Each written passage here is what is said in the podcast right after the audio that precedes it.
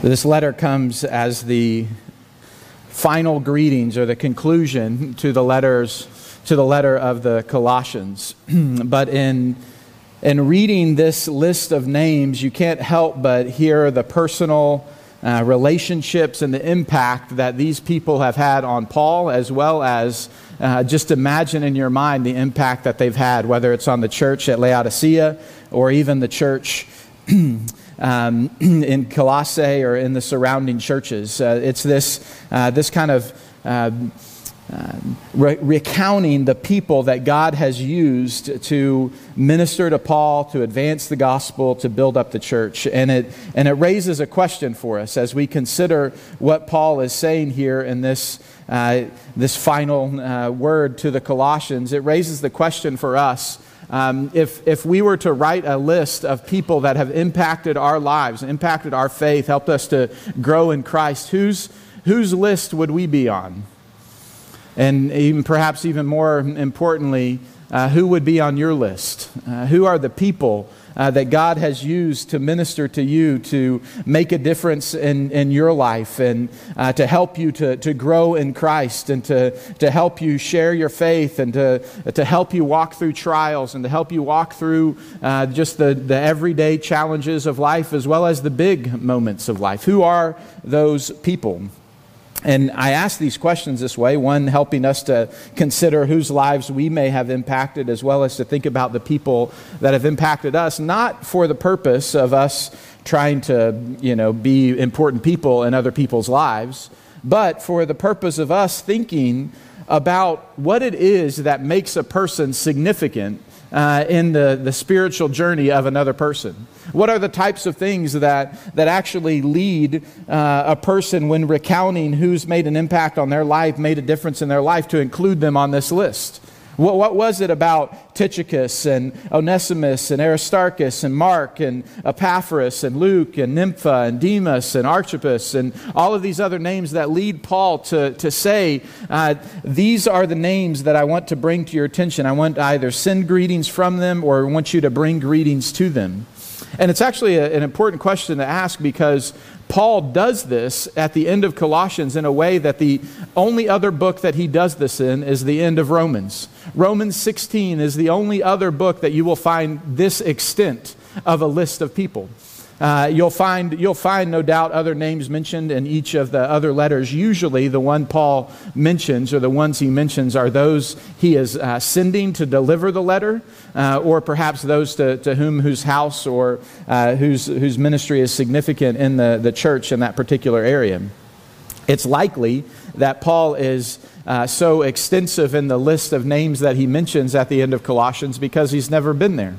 He hasn't actually gone to the church at Colossae. He actually um, only knows about the, the church at Colossae through the ministry of Epaphras, and perhaps he wants to, uh, to just indicate his gratitude for them and for the, uh, the work that God has done among them. That would also be similar to the church at Rome. Paul, when he writes the book of Romans, had never been uh, to Rome. Uh, he had only uh, heard about the ministry that had taken place and the work that had been done there, and he was desiring to go there with hopes that they would send him on to Spain so that he could share the gospel there.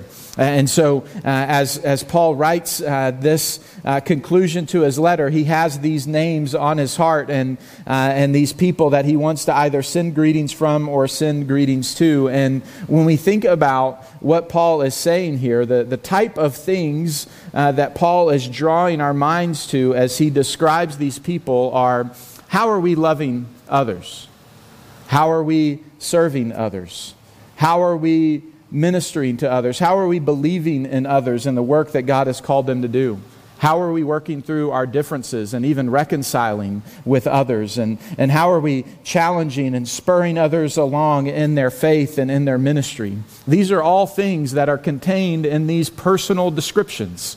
Uh, in some ways, as I uh, charted out this uh, sermon series, I was tempted to, to just loop in verses 7 through 18 to last week's message. But after reading the letter and, and working through it in, in preparation for kind of laying out the schedule, I thought, uh, I really think it would do us good to reflect on these personal greetings and these personal descriptions of people. I think sometimes as we, as we read the, the, the Bible, we can, uh, we can kind of uh, lose a little bit of the personal sense of it. It's like the Colossians, you know, the, the people out there, you know, the, the Romans, all, all these large groups. And it's like, how do we sometimes wrap our, our minds and our arms around uh, what these people were like and what God was doing in their church? And, and I'm just I'm reminded as I read uh, this list, it's, it's very practical. It reminds us that uh, in order for there to be church, somebody had to open their house. And Nympha was the lady who opened her house at the church at Laodicea. Uh, for, uh, for the work of the gospel to go forward, Paul couldn't do it by himself. It, it, Paul was extraordinarily gifted. Paul is like the missionary par excellence. Like if there ever were uh, a missionary uh, that was the epitome of a missionary, it's Paul.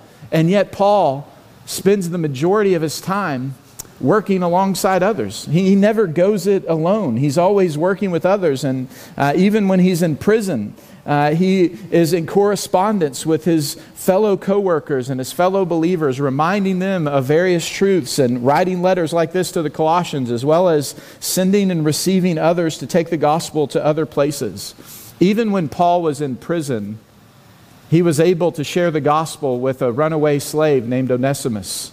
And in coming to faith in Christ, he builds a relation with Onesimus and he sends him back to reconcile his relationship with his master Philemon and tells Philemon to receive him not as a slave but as a brother he encourages and ministers to Onesimus and sends him out with, with encouragement and, and on his behalf goes before him to write a letter uh, to Philemon. And most likely, the letter of Colossae uh, was uh, delivered along with the letter to Philemon, the personal uh, letter. Uh, and, and you see also his ministry with others that he describes here uh, of, of, those who have been a comfort to him. There's this, there's this deeply personal and, and teamwork that kind of permeates Paul's ministry. He doesn't go it alone, he works with others, and, and we see the fruit of his ministry. Um, and the, the description that, that he gives here, uh, in some ways, is a, a, a wide ranging description, if you will, of what Christ centered service looks like. The, the emphasis that I want us to lean into today uh, is to, to really understand what it means to be servants and missionaries like the people that Paul describes here. Um, because in this personal overview uh, of what Paul uh, lists here, in, in many ways, we have a summary to the letter, but also a description of Christ centered ministry. This, this whole series, as we've been walking through Colossians, we've been talking about this primary message of what it means to center our lives on Christ. Uh, the letter to the Colossians as a whole is, is an encouragement to them uh, to, not, to not pursue uh, spiritual uh, truths and spirituality that goes beyond Christ. If somebody comes along and says, Hey, I got a new thing for you, I got a new book for you, I got a new technique for you, I got a new course for you, I got a new something for you, and what you've got is nice, like that, the stuff about Jesus that Paul taught you, that's cute and all, but I've got something better for you. Paul says, don't go chasing after those things. They won't, they won't stop the indulgence of the flesh. They won't help you grow in Christ. Instead, hold fast to Christ, who is the head. Make Christ the center of your life. Just as you receive Christ, so walk in him, Paul says in Colossians 2 6 and 7. And so we've, we've unpacked what, what it looks like for us to be Christ centered throughout this entire book. And I think in many ways, as Paul writes what he does here, uh, he's talking about those people have, who have joined him in his own Christ centered ministry. In Colossians 1, a few weeks ago, Pastor Chris taught from this passage. Paul gives us kind of the description uh, and the, the primary motive of his ministry. In verse 28 of Colossians 1, Paul says, Him we proclaim, Christ we proclaim, warning everyone, teaching everyone with all wisdom that we may present everyone mature in Christ. For this I toil, struggling with all his energy that he powerfully works within me. Paul says basically, I am striving to see everyone built up in Christ, mature in Christ, and I'm doing that with all the strength that God provides me. The, the purpose of my ministry is to proclaim Christ and to help people grow up into Christ. That's what Paul says he uh, is called to do. And he says that ministry is not a solo ministry. That ministry Paul shares with a whole host of other people. And I think in a very similar way, though we are not apostles, we share that this same ministry and this same calling in the local church to proclaim Christ and to help build others up in Christ. And so the instructions that Paul gives or the greetings that Paul gives um, are helpful to us to form us as a Christ centered family of servants and missionaries. So I want to give you the, the structure and the outline and then kind of unpack what it means for us to be a family of servants and missionaries. So there's kind of three primary groups that Paul is, is going to mention in our passage. And verses 7 through 9, Paul mentions um, those who are delivering the letter to the Colossians Tychicus and Onesimus. Uh, these faithful uh, brothers are delivering this letter to the church at Colossae. Uh, and so Paul commends them um, and, and gives instructions to receive them from as, as, as if he himself were present. Excuse me. And then in verses 10 through 14, Paul shifts and he sends greetings from his coworkers. He's going to list uh, several people Aristarchus, Mark, Jesus, who is called Justus, and Epaphras. Uh, and then he's going to go on and talk about uh, Luke and Demas as well, and, and he gives instructions concerning these co-workers. It, it, within this list, there are three that Paul references as being of the, of, uh, what does he say, in verse, uh, in verse 11, he says that Aristarchus, Mark, and Jesus, who is called Justus, are the only men of the circumcision among my fellow workers for the kingdom of God. Uh, there's some debate as to what this means um, because most people take uh, Luke to perhaps be also Jewish but Hellenistic, kind of Greek influenced. Um, and uh, and so when he says of the circumcision, it could mean that these are the only Jewish uh, background brothers who are serving with him uh, and he is taking great comfort from them. Other people note that in Galatians, when you see the word of the circumcision, it's actually referring to a group of people known as the circumcision party. And this group of people in Galatians made a big stink uh, of the churches in the, the area of Galatia by saying, not only do you need Christ, but you actually need to keep the law as well. Uh, so uh, it wasn't that they rejected Christ, but they added to Christ the necessity of keeping all of the ceremonial uh, aspects of the law. And Paul says very clearly, and without, um, without any uh, stuttering, so to speak, uh, that that is no gospel at all. If we add to the, the, the, sufficient work of Christ the necessity of, of our own works, then we, we have compromised the gospel. And so it's possible uh, that perhaps these brothers were once uh, of that mindset and have come to a clear understanding of the gospel and are working with Paul in his ministry uh, to, uh, to advance the gospel. Uh, I think that's possible, uh, but the presence of Mark uh, in this group also tells me that most likely what Paul is meaning here is, is that they, they aren't so much of this second party, but they primarily uh, are, are those who are Jewish background followers of Christ. But in it is also a testimony of the reconciling work of the gospel. Just go back in your mind, if you will, to Paul's first missionary journey. I won't walk us all the way through it, but the first missionary journey that Paul goes on, uh, he and Barnabas are sent out, and along their way, they take Mark. Uh, who, who comes with them. And, uh, and Mark was uh, of benefit to them on their first uh, missionary journey, but along the way, Mark uh, ends up breaking off. And uh, once Paul and Barnabas make it back to Antioch and they get ready to go out on their second journey, there's a, there's a division, it says, between Paul and Barnabas. Barnabas wants Mark to come along again. Paul doesn't want Mark to come along again. And so it says they were sharply divided, and that Barnabas took Mark and they went their own way on a missionary journey, and Paul takes Silas uh, another guy who uh, came to the church at Antioch was a teacher and a prophet at the church at Antioch, and they go out on Paul's second missionary journey. It doesn't tell us that, uh, that there was necessarily any sin in regards to how they divided. It just tells us there was a strong disagreement and they divided, uh, is, is what, what we're told by Luke in the book of Acts. And, and here we find, after a number of years, Paul no doubt, perhaps the reference where he said uh, that he is sent, he, he mentions Mark being a cousin of Barnabas, so there's an extra commendation of recognizing Barnabas's, uh, uh, Mark's connection to Barnabas, who would have been well received in the church. Um, and he is given prior instructions concerning him, uh, perhaps in light of the divide that had taken place between he and Barnabas and, uh, and Mark. And, uh, and he says, when he comes, welcome him. And he says that Mark, along with Aristarchus and Jesus, who is called Justus, have been of great comfort to him.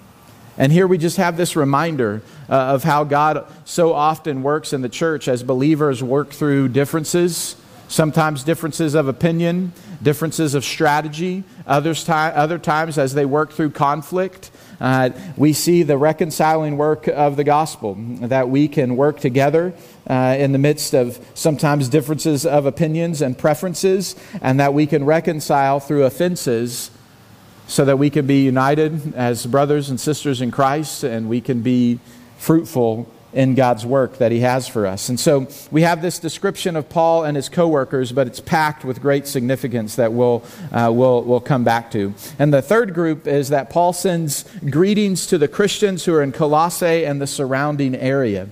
This is also interesting because verse 15, Paul mentions the brothers who are in Laodicea which might sound strange to your ears because we're talking about the church at Colossae, right? Paul is writing to the church at Colossae. I don't have a map to show this to you, but uh, there's this area, this region that we've mentioned before called the Lycos Valley. Um, and in this valley, uh, in this area, there are a number of cities, but three of the prominent ones are Laodicea, Hierapolis, and Colossae. And Paul is writing to the church at Colossae, uh, who Epaphras helped start, and most likely uh, it's, it's the case that Epaphras also helped start the churches in Laodicea and Hierapolis, or perhaps even through the influence of his ministry, those churches came to be established.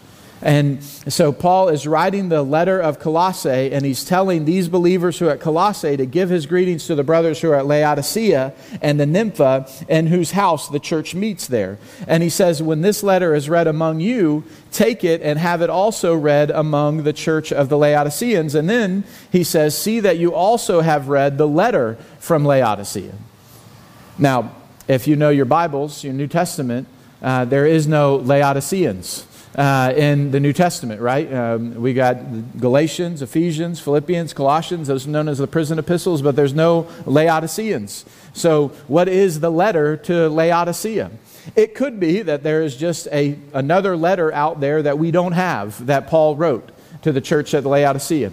This is the case in the letters to the Corinthians. Paul mentions uh, not only uh, First and Second Corinthians, but he mentions a third letter that we don't have access to uh, that he wrote to the Corinthians. Uh, in a day where the only way you talk to people was to write letters, it's possible that Paul wrote other letters that aren't in the New Testament. The letters that were intended to be in the New Testament are, in fact, in the New Testament to us as God's Word uh, for us.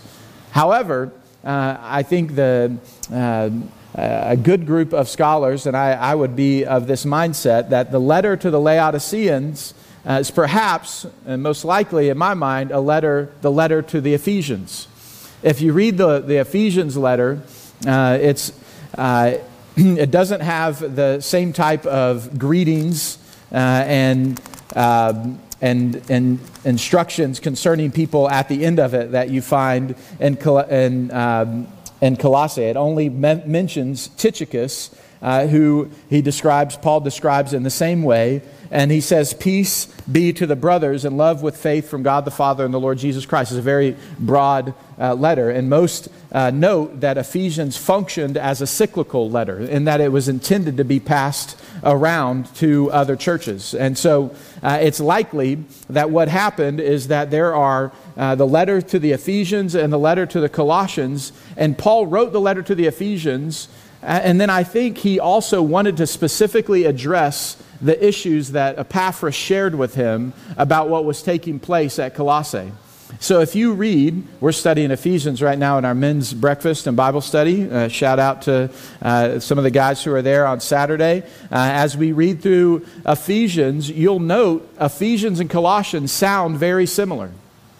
Ephesians uh, lays out for us uh, what the work of Christ and what Christ has done for us. And in fact, the instructions concerning uh, Christ centered change, uh, the instructions concerning the family, slaves and masters, uh, the instructions uh, concerning prayer and praying for the gospel, the latter half of Ephesians and Colossians look very similar you can see the, the relationship in Paul's mind as he writes to these believers in this area that he wanted to cover some of these basic this basic content.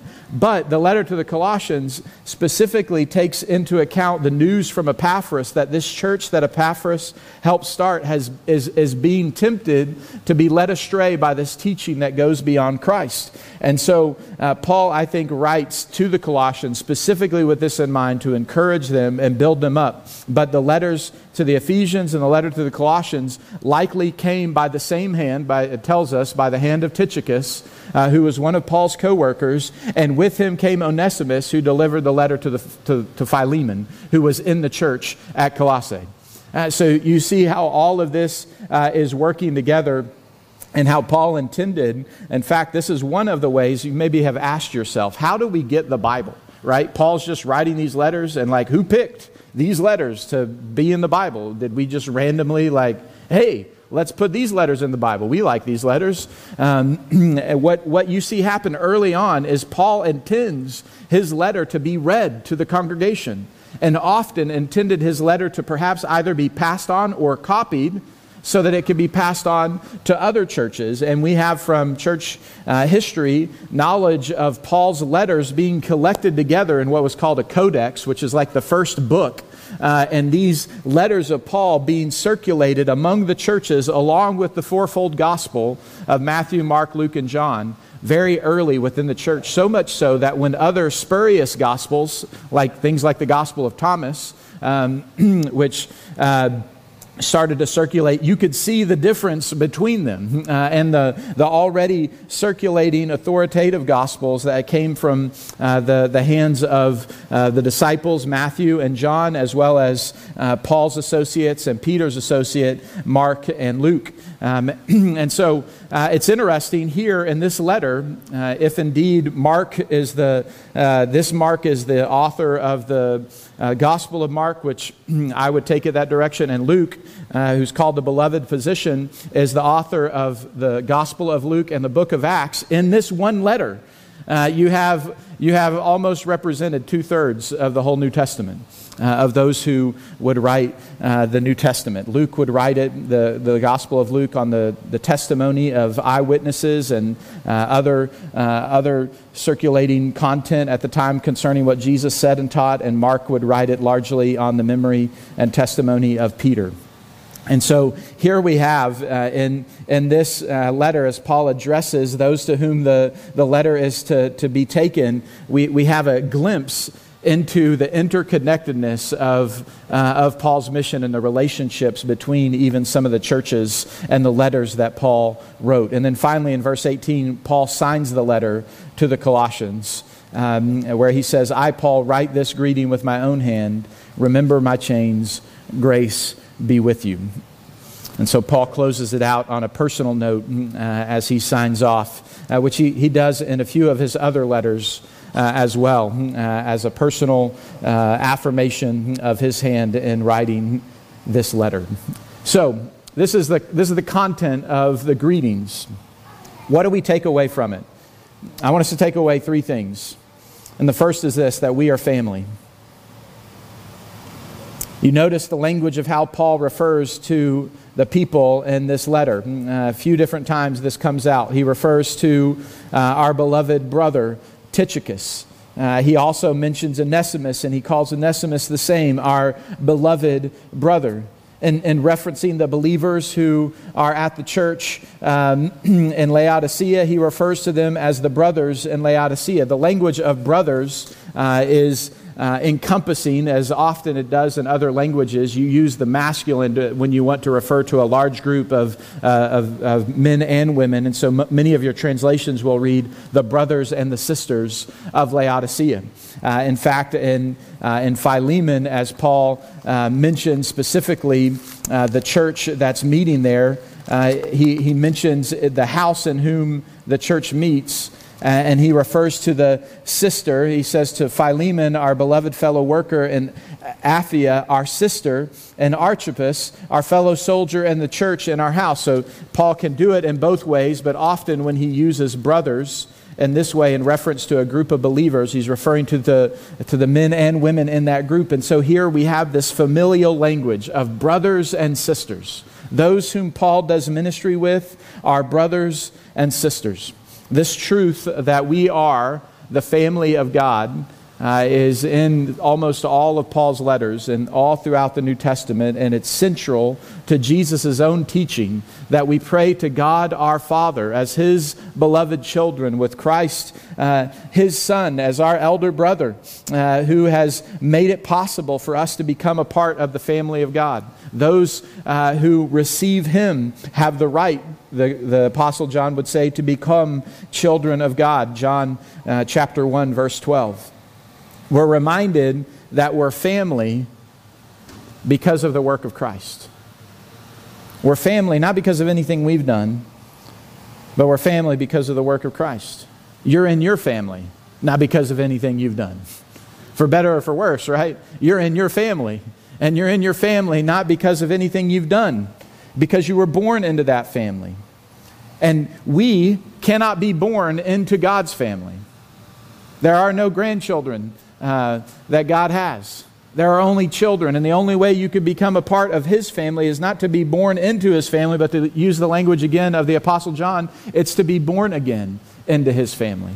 We can only become a part of the family of God through the work of Christ, through receiving that work by faith. In fact, Paul says this in Colossians chapter 1 verse 12 he says, and, and praying for the Colossians and how they came to faith in Christ through the truth of the gospel, he, he reminds them this took place because of the work of God the Father. We ought to give thanks to him because he qualified us to share in the inheritance of the saints in light, Paul says. The, the inheritance that we have, that, that idea, the, the sense of inheritance, is, is inherently familial language. You, you get an inheritance when you're in the family.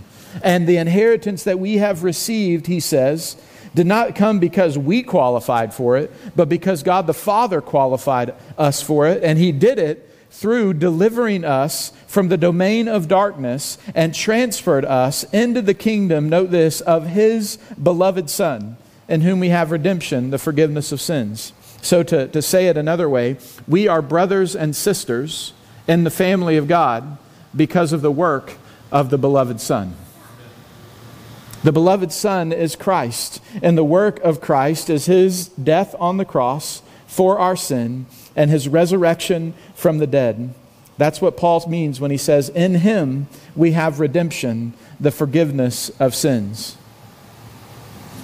And the whole letter of the Colossians has been telling us that in order to live out the Christian life, we have to receive a new status, a new identity through faith in Christ. And when we do, God empowers us to live out this new life. And it's no different here. The new status that we have, the new identity that we have, is that we're family. We're, we're brothers and sisters in Christ. We belong to the family of God. The beautiful thing as Paul unpacks uh, these greetings, as he reminds us not only are we family of God in this local church, but some of you may one day move and go to another local church and you'll join with the rest of your family who are gathered in that local church. Or you came from a local church with other believers, other brothers and sisters, and you join this family of believers and become a part of this family. God's family is bigger than our local church, but every local church you're a part of exists as the family of God. And Paul tells us that we're family, and it's that status, that identity that shapes all the stuff that we do. So we're family, but what kind of family are we? In our family, in the family of God, perhaps the most basic characteristic of those who belong to God's family is that we're servants. We're a family of servants. We see this woven throughout the language of Paul's greeting.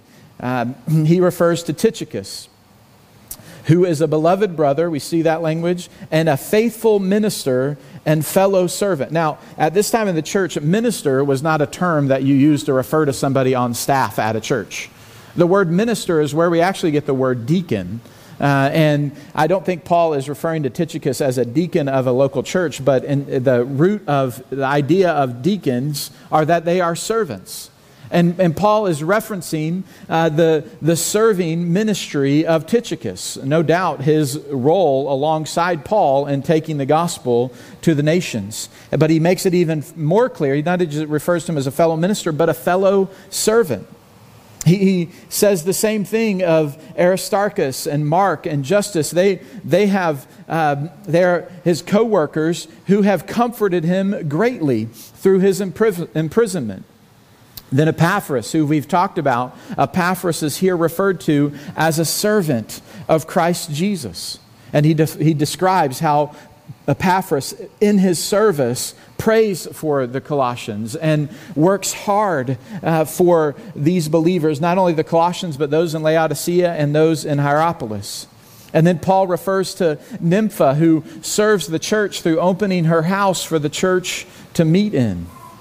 All of these descriptions, and, and ultimately, even though uh, there aren't descriptions where we can unpack all of the work that each of these people did, all of them are mentioned because they have served alongside Paul. Think about what Paul could have said to Luke.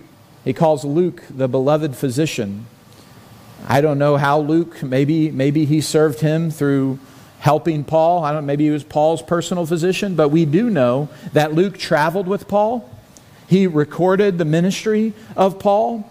Perhaps it was at the prompting and encouragement of Paul that Luke began the work of taking up the accounts from other believers uh, to, to record the Gospel of Luke.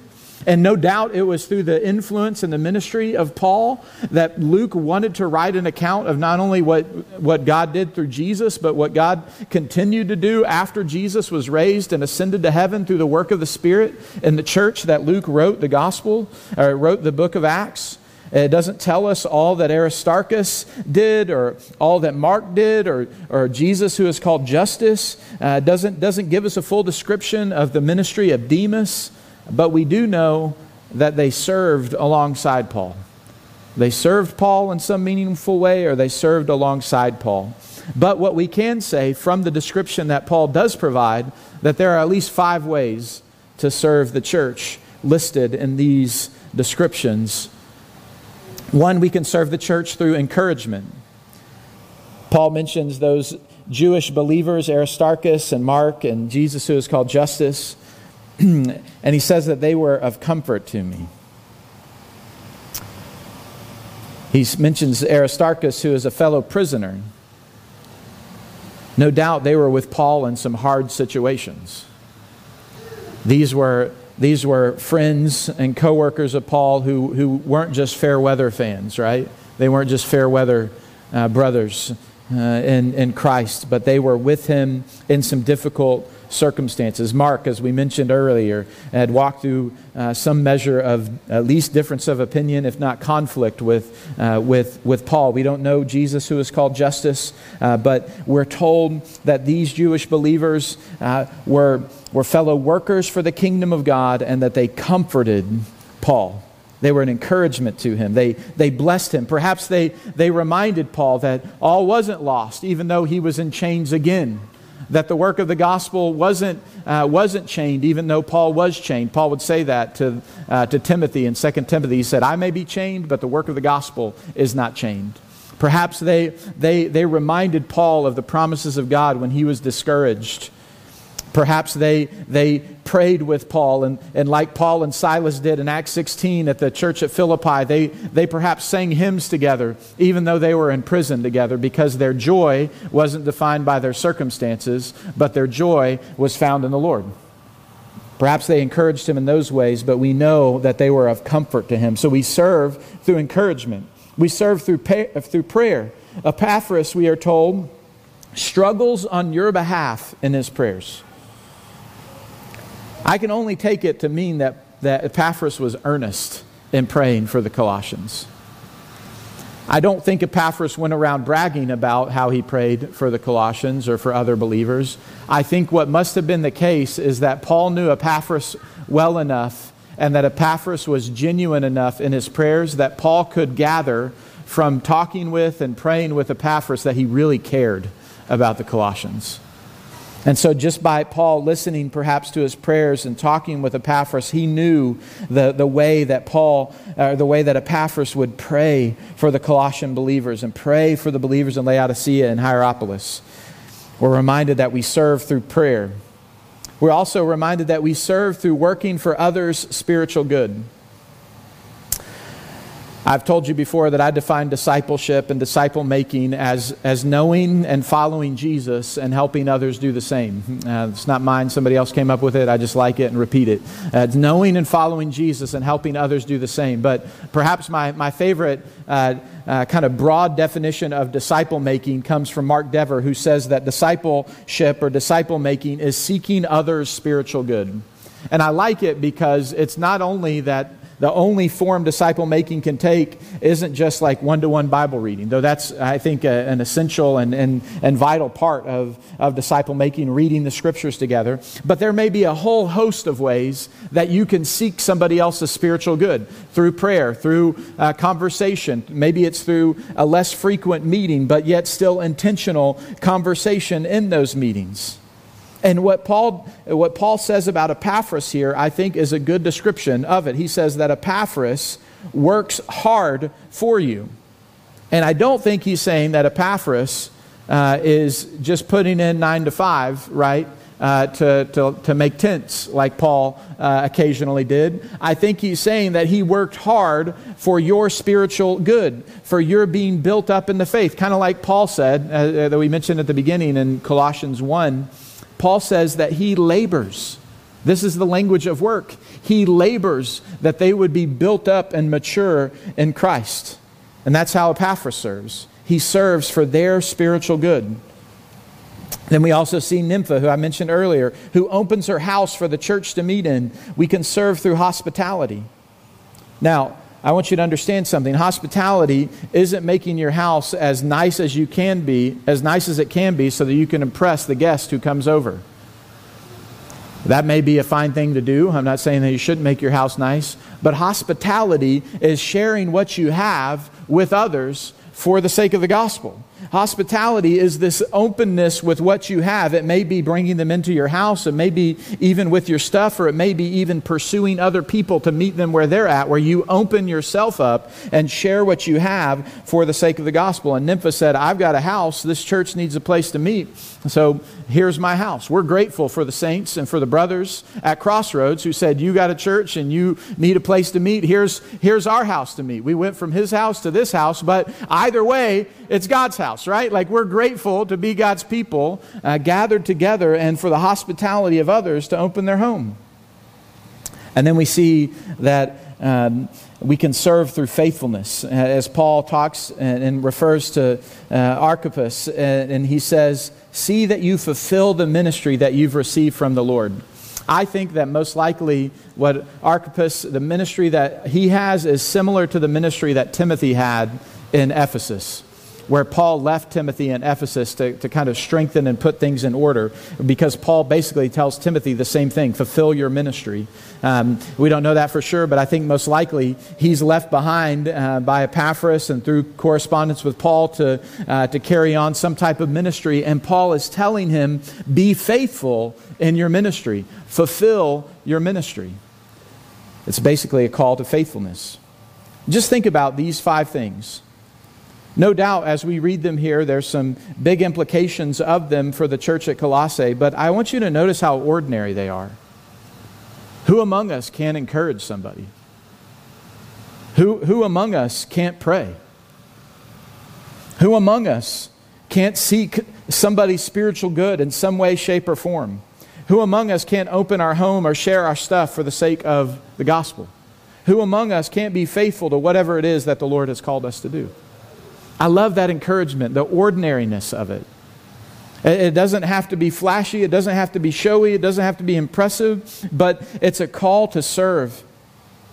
And if Jesus is our Savior, and he chose to identify himself as the one who came not to be served, but to serve and to lay down his life as a ransom for many, then what could we expect but to be a family of servants? If we identify Christ as our Savior, then we're called to be servants, a family of servants. But finally, we're also called to be a family of servants and missionaries. You see, ultimately, as the family of God, service may be our most basic definition, but our family business is mission. The, the family business that we're a part of is to make the gospel known. And Paul, as he writes at the beginning of the letter, he talks about how this took place, as he says in Colossians 1 5 through 7.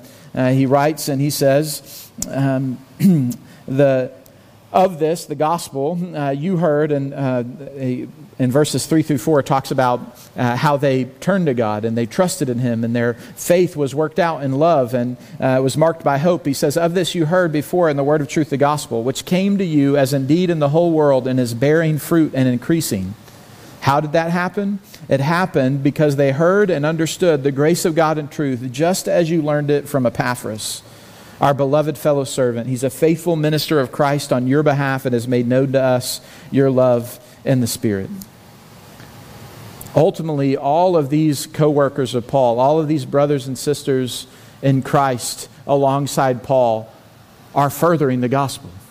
They were on the front end of the gospel coming to Colossae. They were on the front end of the work in Laodicea and Hierapolis, whether it be opening their home or perhaps joining Epaphras in the ministry that he did there, perhaps with Paul. Uh, we, we see from other lists and scriptures that Tychicus, he's not only going to Ephesus, but we find him in Acts 20. He's listed there, serving alongside Paul. Uh, Luke uh, is, is alongside Paul throughout much of his ministry in the latter half of the, uh, of the book of Acts. We, we see uh, the, the work of, uh, of others here, Epaphras showing up in other places as well. Demas, we, we see his ministry in other places. We're also reminded through Demas that Demas served faithfully. But by the time Paul writes at the end of his life in 1st and 2nd Timothy, he says Demas has departed from the faith because he loved the things of the world. What a sobering reminder. Even though Demas here was serving alongside Paul, there came a time where he departed not only from Paul, but from the faith because he loved the things of the world. And so we're, we're, we're seeing this whole picture of how all of these brothers and sisters are serving to advance the gospel. The way the gospel bears fruit is through God's people opening their mouths and sharing the gospel, through God's people lending whatever they've got their houses, their time, their resources, their gifts so that the gospel can be made known, so that the church can be established. And the whole context that Paul writes within is the context of mission. And, and to, to be a family of servants is to understand that we're a family of servants. We can say we're servants and missionaries, or we could say it this way we're servants who have a mission. And that mission is to make Christ known and to establish and build up the church. I say this uh, frequently, and you hear this at TCC, that we believe that community is cultivated, not found. And when we say that, what we mean is if you find meaningful community, if you find people that um, you're like, wow, I enjoyed that time. I enjoy getting to know those people. That was, I felt welcomed. It felt warm. If you find that at TCC, you did not just stumble upon a good thing, but it is taking place because somebody is cultivating it. Somebody is seeking to serve you, getting to know you, trying to welcome you, making themselves available to you, giving of themselves so that you can feel welcome, so that you can feel included in community. Now, of course, we, we are not perfect at this, and so we may, uh, we may need to continually grow in cultivating community. But what I'm saying when we say that community is cultivated is that developing communi- community, cultivating community is work. And in the same way, mission is work. Mission is work. What, again, what I'm not saying is I don't want you to look at mission as, as like your uh, nine to five job that you try to just punch the clock and, and do your duty, right? That's not what I'm saying. What I'm saying is the same thing that we could say it this way mission is cultivated. It's cultivated because we're seeking to get to know people. We're seeking to give of ourselves to people. We're seeking to love people. We're seeking to share the gospel. We're seeking even to work through the uncomfortable, uncertain. I don't know what to say right now, but I'm going to try my best to say something and trust the Lord with the results. It's the I don't know what's going to happen after I share this, but I'm still going to love you even if you don't receive what I say kind of service. It's the kind of I don't know, God, how you want to use me, but right now my prayer is that you would just help me see how you want to use me. It's a, it's a, a willingness to say, God, I believe that not only I belong to you, but you've called me to help others know that they can belong to you too. When we say mission is work, we're not saying that it's all drudge and all duty, but we're saying that it requires intentionality. It requires giving of ourselves for the sake of the gospel. I think Epaphras is a great example. And I've said it before, and I'll say it to conclude. Epaphras somehow left Colossae and went to Ephesus. And when he was there, he heard the gospel from Paul, or perhaps one of Paul's other coworkers. Epaphras went home. And I don't know how it happened. The Bible doesn't tell us, so there's a certain sense of which I'm reconstructing this. But when Epaphras got home, there wasn't a church. And then at some point in time, there was a church. And the only way that happened, that change took place, is somebody shared the gospel, a few people came to faith in Christ, and then they began to meet as a church.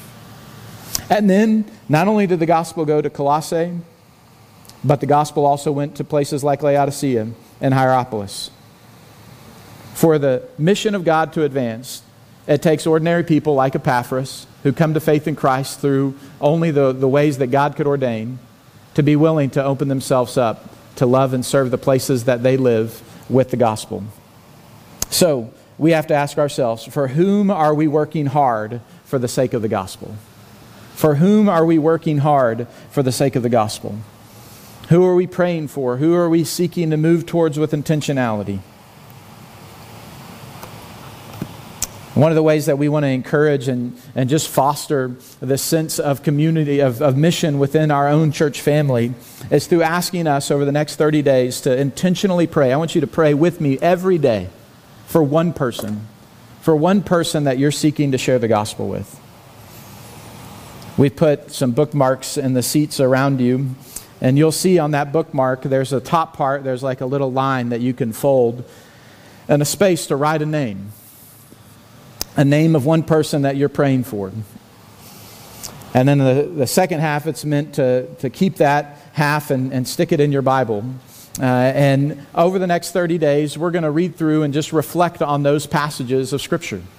Uh, those passages are meant to stir us up and thinking about um, how, how, how God has rescued us from our sin and saved us, and how God's called us to pray for and seek uh, others that they might come to faith in Christ.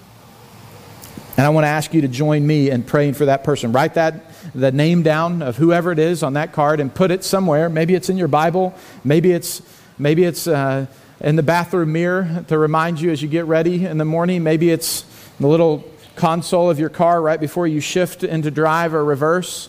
Uh, I'm not asking you to do anything too complicated, but just to somehow, some way, put that name before you daily and pray for him or her.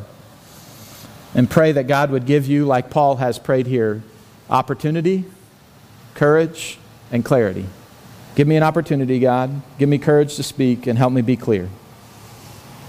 And let's just trust the Lord to use us like he used Epaphras and ask Him to help us to be servants who are on mission, working hard for the sake of others coming to faith in Christ. So, in a moment, we're going to take the Lord's Supper today. And as you reflect on that time as well as during worship, I want to challenge you to, to write something on that card if you can, or have it if you don't have a pen. I'm sorry we don't have pens passed out, but uh, there are some in the back uh, on your way out if you need to do it afterwards.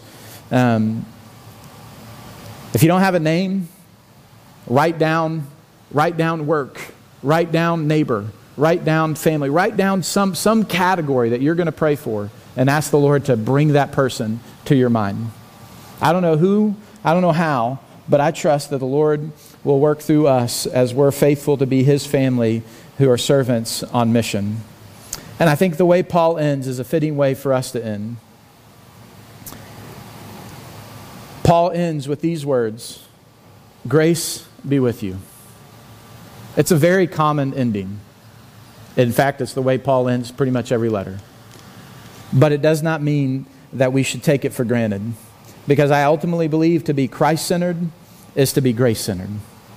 To be Christ centered is to be full of grace, living in the grace that comes from Christ, and showing grace to others. You see, grace is what makes us family.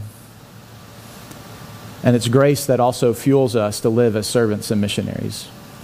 I, I am not here asking you, nor do I believe the Bible is asking you, to put being a servant or a missionary on a checklist of things to do to be a good Christian. I don't think that's what the Bible teaches. I do think the Bible teaches that grace is so incredible and so amazing that God would give Himself for us in our place, for our sin, to rescue us, to free us from sin and death and Satan, to give us new life, to give us new purpose, to give us a new identity. That if we have that identity, that in our life we will live to share that with others. We'll look at the places we go, the places we live, the places we work, the people that God puts us around as, as those to whom He wants to use us to make Him known. I'm a Christian today because people lived like that. You're a Christian today because somebody lived like this. And I believe others will become Christians because we as a church live like this in our community. I'm thankful to God for Will and Jackie who picked me up for church. I'm thankful to God for Elizabeth who took a chance to invite a weird 13 year old to church. For Doug and Linda who sacrificed their time to be small group leaders. And they didn't know they were going to become my small group leader and literally become my parents and the grandparents to my children. I'm, I'm thankful for friends like Matt, who pretty much for four years of my life, every day I saw him read the Bible and pray and seek to share his faith, and it shaped me and who I am today. I'm thankful to God for, uh, for friends like Christian and, and friends like Dwayne and Zach, who opened up their life just to challenge me. At the time, they were just my peers. They weren't a pastor to me. That we were just in small group together. Friends like, like Tanner and Jared, who were willing to, to hold me accountable and, and challenge me to get up at ungodly hours to study the Bible with them. It's those kind of, of people that the Lord uses in our life that He's calling us to be for someone else.